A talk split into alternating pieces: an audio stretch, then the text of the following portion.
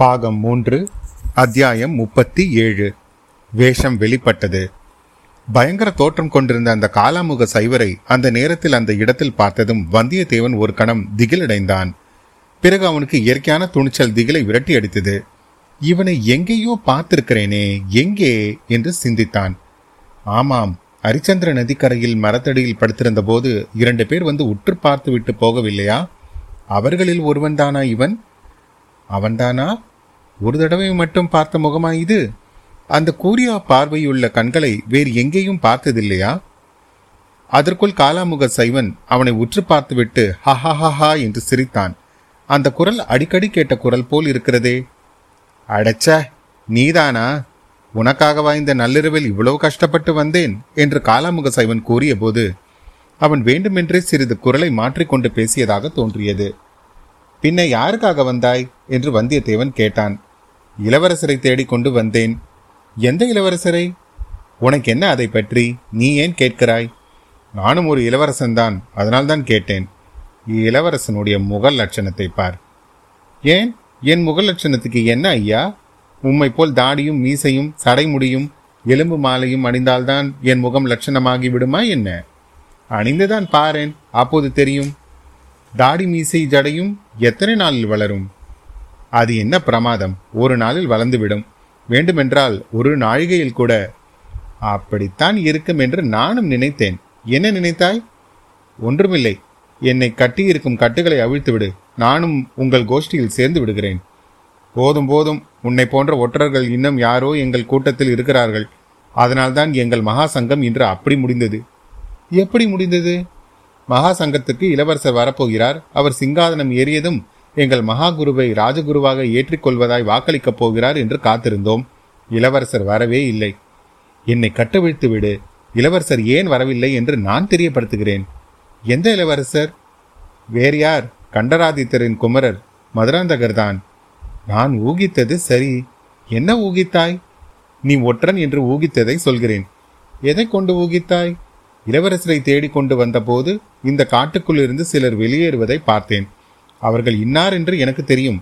நீ ஒற்றன் என்று சந்தேகித்துத்தான் அவர்கள் உன்னை கட்டி போட்டிருக்க வேண்டும். ஆனால் உன்னை உயிரோடு ஏன் விட்டுவிட்டு போனார்கள் என்றுதான் எனக்கு தெரியவில்லை. அதை நான் சொல்கிறேன். என்னை கட்ட விடு நீ ஒன்றும் சொல்ல வேண்டாம். நான் சொல்கிறபடி செய்வதற்கு ஒப்புக்கொண்டாள். நீ சொல்கிறபடி என்ன செய்ய வேண்டும்? உனக்கு சம்பந்தமில்லாத விஷயங்களில் இனி தலையிடுவதில்லை என்று ஒப்புக்கொண்டு நூற்று எட்டு தோப்புக்கரணம் போட வேண்டும். அப்படியா சமாச்சாரம் என்றான் வந்தியத்தேவன். இந்த பேச்சு நடந்து கொண்டிருந்த போதெல்லாம் அவனுடைய கைகள் சும்மா இருக்கவில்லை. மெல்ல மெல்ல கட்டுகளை அவிழ்த்து கொண்டே இருந்தன. நூற்றி எட்டு தோப்புக்கரணம் போட வேண்டும் என்று காலாமுகன் கூறியபோது எல்லா கட்டுகளும் அவிழ்ந்து விட்டன. அவ்வளவுதான். ஒரே பாய்ச்சலாய் காலாமுகன் மீது பாய்ந்தான் வந்தியத்தேவன். அவனை கீழே தள்ளினான். காலாமுகன் கையில் ஏந்தி இருந்த சுளுத்து பக்கத்தில் விழுந்தது. ஆனால் அடியோடு அணைந்து விடாமல் சிறிது வெளிச்சம் கொடுத்து கொண்டிருந்தது. கீழே விழுந்த காலாமுகன் மார்பின் மீது வந்தியத்தேவன் ஏறி உட்கார்ந்து கொண்டு அவன் முகதாடியை பிடித்து குலுக்கினான். தாடி வந்தியத்தேவன் கையோடு வந்துவிட்டது. அதே சமயத்தில் காலாமுகன் வந்தியத்தேவனை உதறி தள்ளிவிட்டு எழுந்து நின்றான்.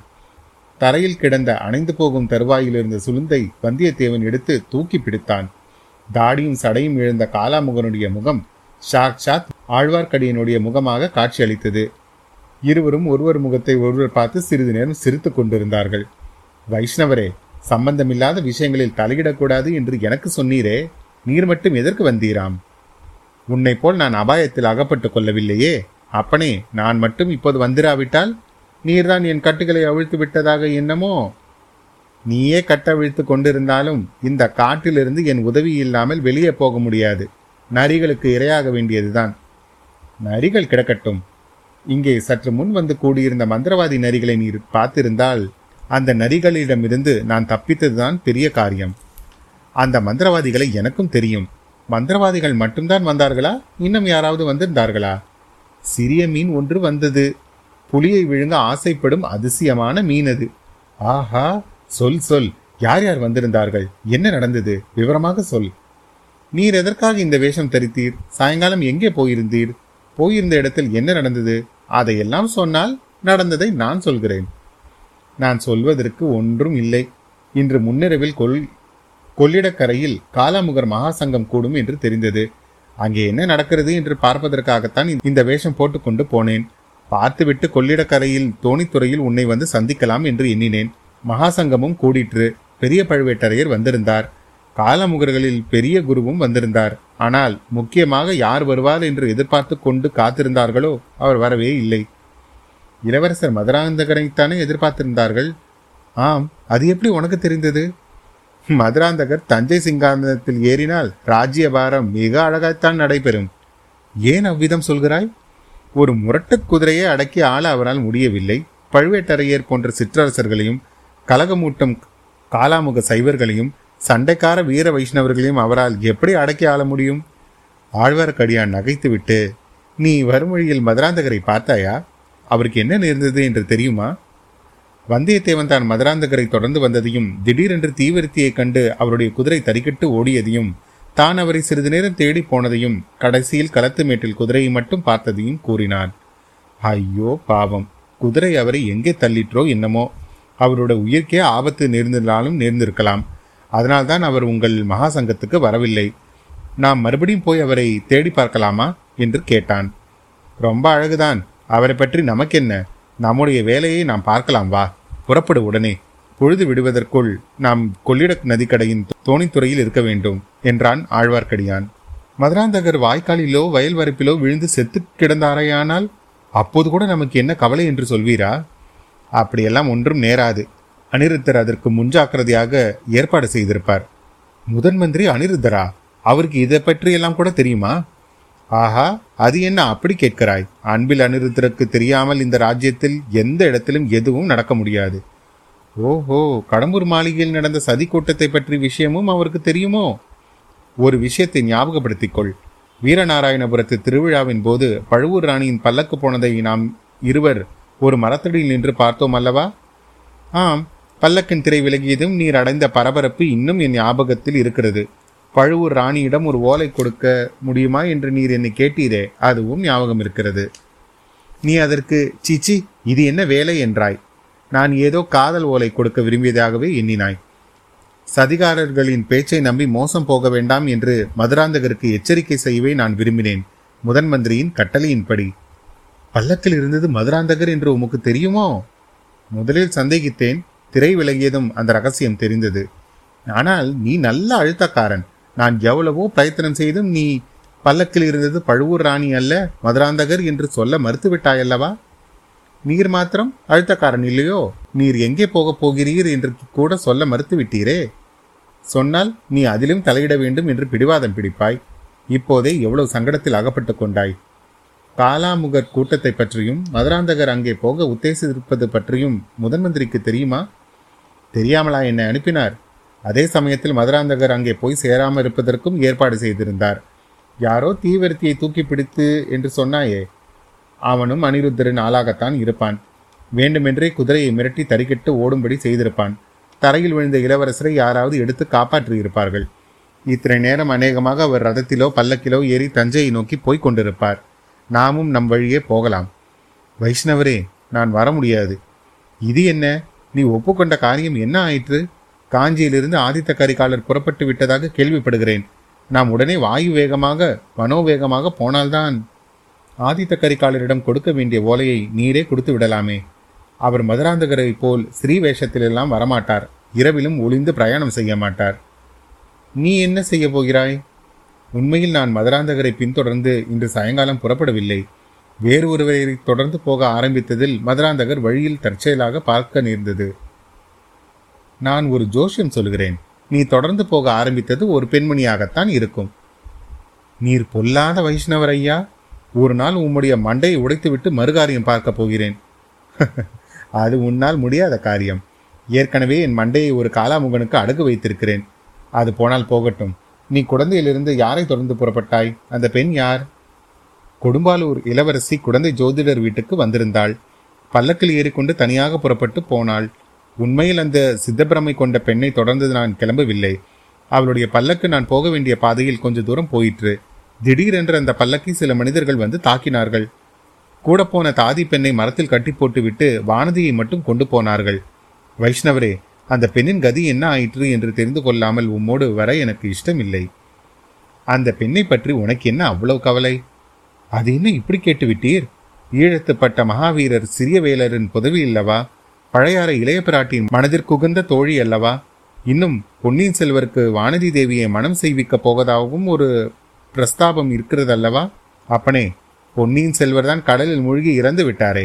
அவருடைய திருமணத்தை பற்றி இப்போது என்ன பேச்சு? அவர் இறந்து விட்டார் என்பது என்ன நிச்சயம்? ஊகம்தானே? அப்படியானால் அவர் உயிரோடு இருக்கலாம் என்று நீ நினைக்கிறாயா? வைஷ்ணவரே என்னுடைய வாயை பிடுங்கி ஏதேனும் ரகசியத்தை தெரிந்து கொள்ளலாம் என்பது உங்கள் உத்தேசமாயிருந்தால் அதை மறந்துவிடும். சரி சரி நீ பெரிய அழுத்தக்காரன் என்பது எனக்கு நன்றாகவே தெரியும். ஆனால் வானதி தேவியை பற்றி நீ கவலைப்பட வேண்டாம்.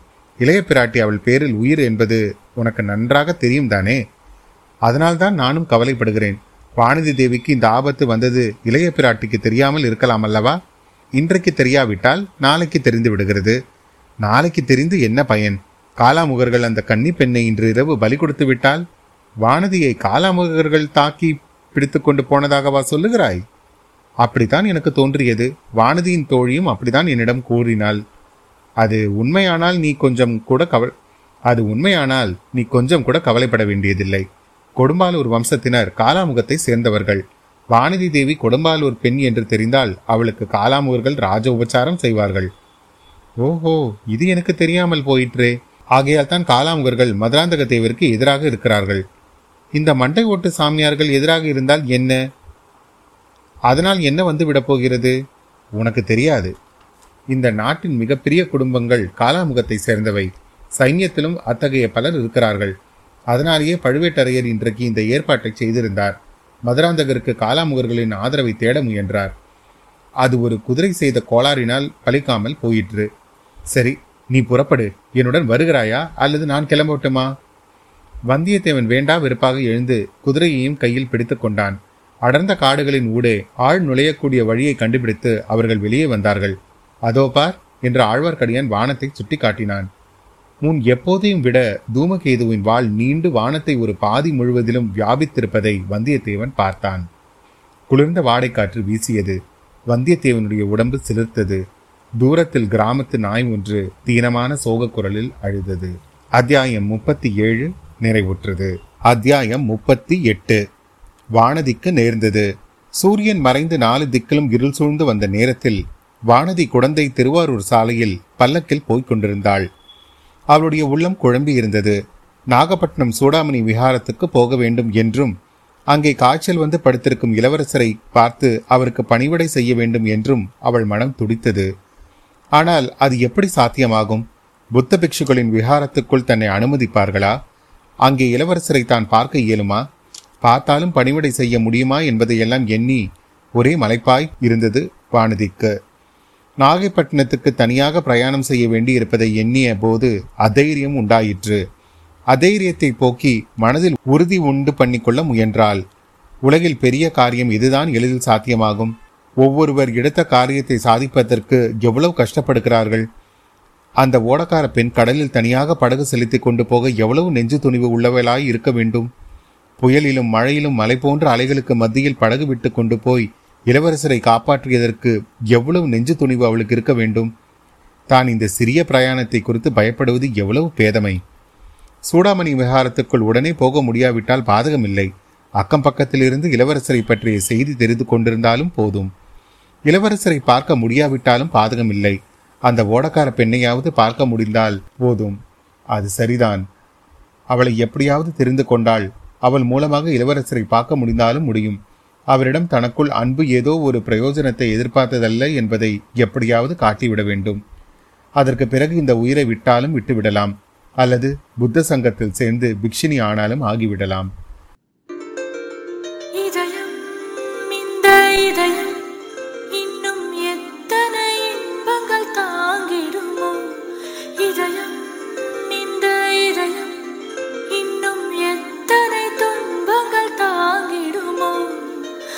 aceito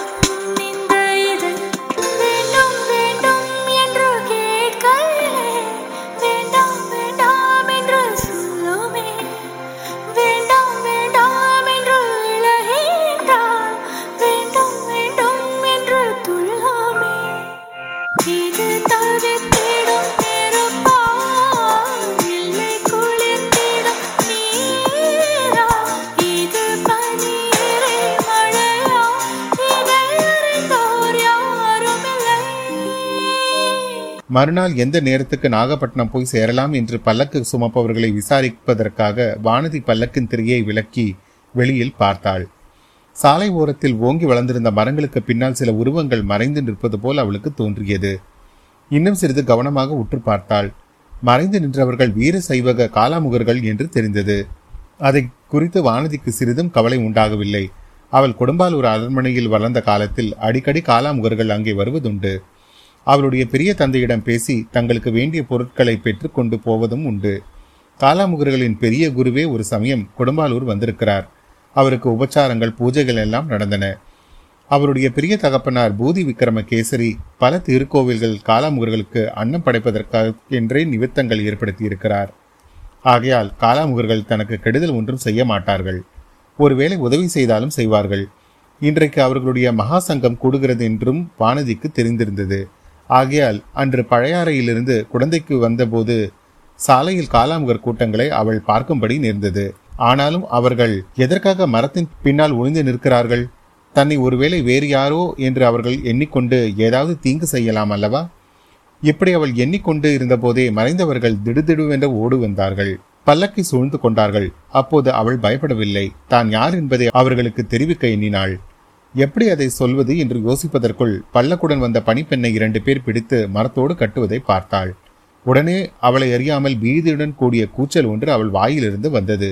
பல்லக்கை சூழ்ந்திருந்த காலாமுகர்களில் ஒருவன் ஒரு திரிசூலத்தை எடுத்து அவள் முகத்துக்கு எதிரே நீட்டி பெண்ணே கூச்சல் போடாதே. கூச்சல் போடாமல் இருந்தால் உன்னை ஒன்றும் செய்ய மாட்டோம். இல்லாவிட்டால் இந்த சூலத்தினால் குத்தி கொன்று விடுவோம் என்றான். வானதிக்கு சிறிது தைரியம் வந்தது. கம்பீரமாக பேச எண்ணிக்கொண்டு நான் யார் தெரியுமா? கொடும்பாலூர் வேலர் மகள். என்னை தொட்டீர்களானால் நீங்கள் நிர் நிர்மூலமாவீர்கள் என்றாள். அவளுடைய மனதில் தைரியம் இருந்ததே தவிர பேசும்போது குரல் நடுங்கிற்று. அதை கேட்ட காலாமுகன் எல்லாம் எங்களுக்கு தெரியும். தெரிந்துதான் உனக்காக காத்திருந்தோம். சற்று நேரம் சத்தமிடாமல் இரு. இல்லாவிட்டால் என்று மறுபடியும் திருசுலத்தை எடுத்து நீட்டினான். அதே சமயத்தில் சாட்டையினால் சுளீர் சுளீர் என்று அடிக்கும் சத்தமும் ஐயோ என்ற குரலும் கேட்டது. அப்படி அடிபட்டு அலறியவர்கள் சிவிகை தூக்குவோர் என்பதை வானதி அறிந்தாள். அவர்களை சில காலாமுகர்கள் சாட்டையினால் அடித்திருக்க வேண்டும். அதை பற்றி வானதி ஆத்திரப்பட்டு பல்லக்கிலிருந்து கீழே இறங்கிவிட எண்ணினாள். அதற்கு சந்தர்ப்பம் வாய்க்கவில்லை. ஏனெனில் சிவிகை தூக்கிகள் பல்லக்கை சுமந்து கொண்டு ஓடத் தொடங்கினார்கள். காலாமுகர்களும் பல்லக்கை சூழ்ந்த வண்ணம் ஓடி வந்தார்கள். ஓடும்போது அவர்கள் பயங்கரமான கூச்சல் போட்டுக்கொண்டு ஓடினார்கள். ஆகையால் வானதி தான் கூச்சல் போடுவதில் பயனில்லை என்பதை உணர்ந்தாள். ஆகையால் வானதி தான் கூச்சல் போடுவதனால் எந்த பயனும் இல்லை என்பதை உணர்ந்தாள். ஓடும் பல்லக்கிலிருந்து கீழே குதிப்பதும் இயலாத காரியம். அப்படி குதித்தாலும் இந்த பயங்கர மனிதர்களுக்கு மத்தியில் தானே குதிக்க வேண்டும். இவர்கள் எங்கேதான் தன்னை கொண்டு போகிறார்கள் எதற்காக கொண்டு போகிறார்கள் பார்க்கலாம் என்ற எண்ணமும் இடையிடையே தோன்றியது. சுமார் அரை நாழிகை நேரம் ஓடிய பிறகு மரங்களின் மறைவிலிருந்து ஒரு பழைய துர்க்கை கோயிலுக்கு அருகில் வந்து நின்றார்கள். அதற்குள் நன்றாக இருள் சூழ்ந்து விட்டது. ஒருவன் கோயிலுக்குள் சென்று அங்கே இருந்து கொண்டிருந்த தீபத்தை எடுத்துக்கொண்டு வந்து வானதியின் முகத்துக்கு எதிரே காட்டினான். காலாமுகர்களில் ஒருவன் வானதியை உற்று பார்த்து பெண்ணே நாங்கள் கேட்கும் விவரத்தை மட்டும் சொல்லிவிடு. உன்னை ஒன்றும் செய்யாமல் விட்டு விடுகிறோம் அல்லது நீ எங்கே போக விரும்புகிறாயோ அங்கே கொண்டு போய் பத்திரமாய் சேர்த்து விடுகிறோம் என்றான். வானதியின் மனதில் இதுவரை தோன்றாத சந்தேகம் உதித்தது. எனக்கு என்ன விவரம் தெரியும்? என்னை என்ன கேட்கப் போகிறீர்கள்? என்றாள். பெண்ணே நீ யாரோ ஒருவரை அந்தரங்கமாக சந்திப்பதற்காகவே இப்படி தனியாக பிரயாணம் தொடங்கினாய் அல்லவா? யார் அவர் யாரை சந்திப்பதற்காக புறப்பட்டாய்? வானதியின் சந்தேகம் உறுதிப்பட்டது. ஒரு கண நேரத்தில் அவளுடைய உள்ளத்தில் ஒரு பெரிய மாறுதல் உண்டாயிற்று. ஒரு சிறிய சத்தத்தை கேட்டாலும் பயந்து மிரண்டு கொண்டிருந்த பெண்மான் உலகில் எதற்கும் அஞ்சாத பெண் சிங்கமாக மாறியது. நான் யாரை சந்திக்க புறப்பட்டால் உங்களுக்கு என்ன? நீங்கள் யார்? அதை பற்றி கேட்பதற்கு நான் எதுவும் சொல்ல முடியாது என்றாள் வானதி. காலாமுகன் சிரித்தான். அதை நீ சொல்ல வேண்டாம். எங்களுக்கே தெரியும். இளவரசர் அருள்மொழிவர்மனை சந்திப்பதற்காகத்தான் நீ புறப்பட்டாய். அவன் எங்கே ஒளிந்திருக்கிறான் என்பதை மட்டும் சொல்லிவிடு. உன்னை ஒன்றும் செய்யாமல் விட்டு விடுகிறோம் என்றான். நீங்கள் என்ன வேணுமானாலும் செய்து கொள்ளுங்கள். என்னிடமிருந்து எந்த விவரமும் நீங்கள் தெரிந்து கொள்ள முடியாது என்று வானதி அழுத்தம் திருத்தமாய் கூறினாள். உன்னை என்ன வேணுமானாலும் செய்து கொள்ளலாம் என்றா சொல்கிறாய்? நாங்கள் செய்ய போவதும் என்னவென்று அறிந்தால் இப்படி சொல்ல துணிய மாட்டாய் என்ன செய்ய போகிறீர்கள்? அதையும் சொல்லி பார்த்து விடுங்கள். முதலில் உன் அழகான பூ போன்ற கரங்களில் ஒன்றை இந்த தீவர்த்தி பிழம்பில் வைத்து கொளுத்துவோம். பிறகு இன்னொரு கையையும் கொளுத்துவோம். பின்னர் உன் கரிய கூந்தலில் தீவர்த்தியை காட்டி எரிப்போம். நன்றாக செய்து கொள்ளுங்கள். இதோ என் கை. தீவர்த்தியை அருகில் கொண்டு வாருங்கள் என்றாள் வானதி. ராஜ்யத்தில் நடந்து வந்த சூழ்ச்சிகள் சதிகள் எல்லாம் வானதிக்கு தெரிந்திருந்ததுதான். இந்த துஷ்டர்கள் சதிகாரர்களின் ஆட்களாய் இருக்க வேண்டும். இளவரசர் இருக்கும் இடத்தை கண்டுபிடிக்க பார்க்கிறார்கள். அவருக்கு கெடுதி உண்டாக்கும் நோக்கத்துடன் தான் இதை அவர்கள் கேட்கிறார்கள். இளவரசருக்காக அவருடைய பாதுகாப்புக்காக நான் இத்தகைய கொடூரங்களை அனுபவிக்கும்படி நேர்ந்தால் அதை காட்டிலும் பெரிய பாக்கியம் என்ன இருக்கிறது? இவ்வாறு எண்ணினால் கொடும்பாலூர் இளவரசி வானதி. அந்த எண்ணம்தான் அவளுக்கு அத்தகைய மனோதைரியத்தை அளித்தது. பெண்ணே யோசித்து சொல். வீண் பிடிவாதம் வேண்டாம். பிறகு வருத்தப்படுவாய். உன் ஆயுள் உள்ள வரையில் கண் தெரியாத குரூபியாய் இருப்பாய் என்றான் காலாமுகன். என்னை நீங்கள் அணு அணுவாக கொளுத்துங்கள். என் சதையை துண்டு துண்டாக வெட்டுங்கள். ஆனாலும் என்னிடமிருந்து ஒரு விவரமும் அறிய மாட்டீர்கள் என்றாள். அப்படியானால் எங்களுடைய காரியத்தை பார்க்க வேண்டியதுதான். சீடா கொண்டு வா அந்த தீவர்த்தியை இங்கே என்றான் காலாமுகன். அச்சமயம் வானதியின் கவனம் சற்று தூரத்தில் சென்றது. யானைகள் குதிரைகள் காலாட்படைகள் பல்லக்குகள் மு- முதலியன அடங்கிய நீண்ட ஊர்வலம் ஒன்று அவர்கள் இருந்த இடத்தை நெருங்கி வந்து கொண்டிருப்பதை பார்த்தாள். தெய்வத்தின் அருளால் தனக்கு ஏதோ எதிர்பாராத உதவி வருகிறது என்று எண்ணினாள். ஜாக்கிரதை அதோ பாருங்கள் என்று சுட்டிக்காட்டினாள். காலாமுகன் மறுபடியும் சிரித்தான். வருகிறது யார் என்று உனக்கு தெரியுமா? என்று கேட்டான். முதன் மந்திரி அனிருத்தர் மாதிரி இருக்கிறது. நான் இப்போது கூச்சல் போட்டால் அவர்களுக்கு காது கேட்கும். ஜாக்கிரதை என்னை விட்டு ஓடிப்போய் விடுங்கள். இல்லாவிட்டால் என்றாள் வானதி. ஆம் பெண்ணே வருகிறவர் முதன் மந்திரி அன்பில் அனிருத்தர் தான் அவருடைய கட்டளையின் பேரில்தான் உன்னை நாங்கள் பிடித்து கொண்டு வந்தோம் என்றான் காலாமுகன். இப்போது வானதியை மறுபடியும் திகில் பற்றி கொண்டது. அவளை அறியாமல் வீதி நிறைந்த கூச்சல் அவள் தொண்டையிலிருந்து வந்தது. அதை அடக்கிக் கொள்வதற்காக தன்னுடைய வாயை தானே பொத்திக்கொள்ள முயன்றாள். அத்தியாயம் முப்பத்தி எட்டு நிறைவுற்றது. அன்பார்ந்த த மெட்ராஸ் பாட்காஸ்ட் நேயர்களே எங்கள் online ஸ்டோரான W W W dot studio Krishna dot com அதாவது S T U D I O K R I S H N A A dot com என்ற வலைத்தளத்துக்கு சென்று உங்களுக்கு வேண்டிய பொருட்களை ஆன்லைனில் ஆர்டர் செய்து நீங்கள் உங்கள் இல்லத்திலேயே பெற்றுக்கொள்ளலாம். மேலும் இந்த ஷோவை நீங்கள் ஆதரிக்க நினைத்தால் W W W dot buy me a coffee slash Madras podcast dot com என்ற வலைத்தளத்துக்கு சென்று எனக்கு உங்கள் ஆதரவை தெரிவிக்கலாம். மீண்டும் உங்களை அடுத்த அத்தியாயத்தில் சந்திக்கும் வரை உங்களிடமிருந்து விடைபெறுவது உங்கள் அசோக். நன்றி வணக்கம்.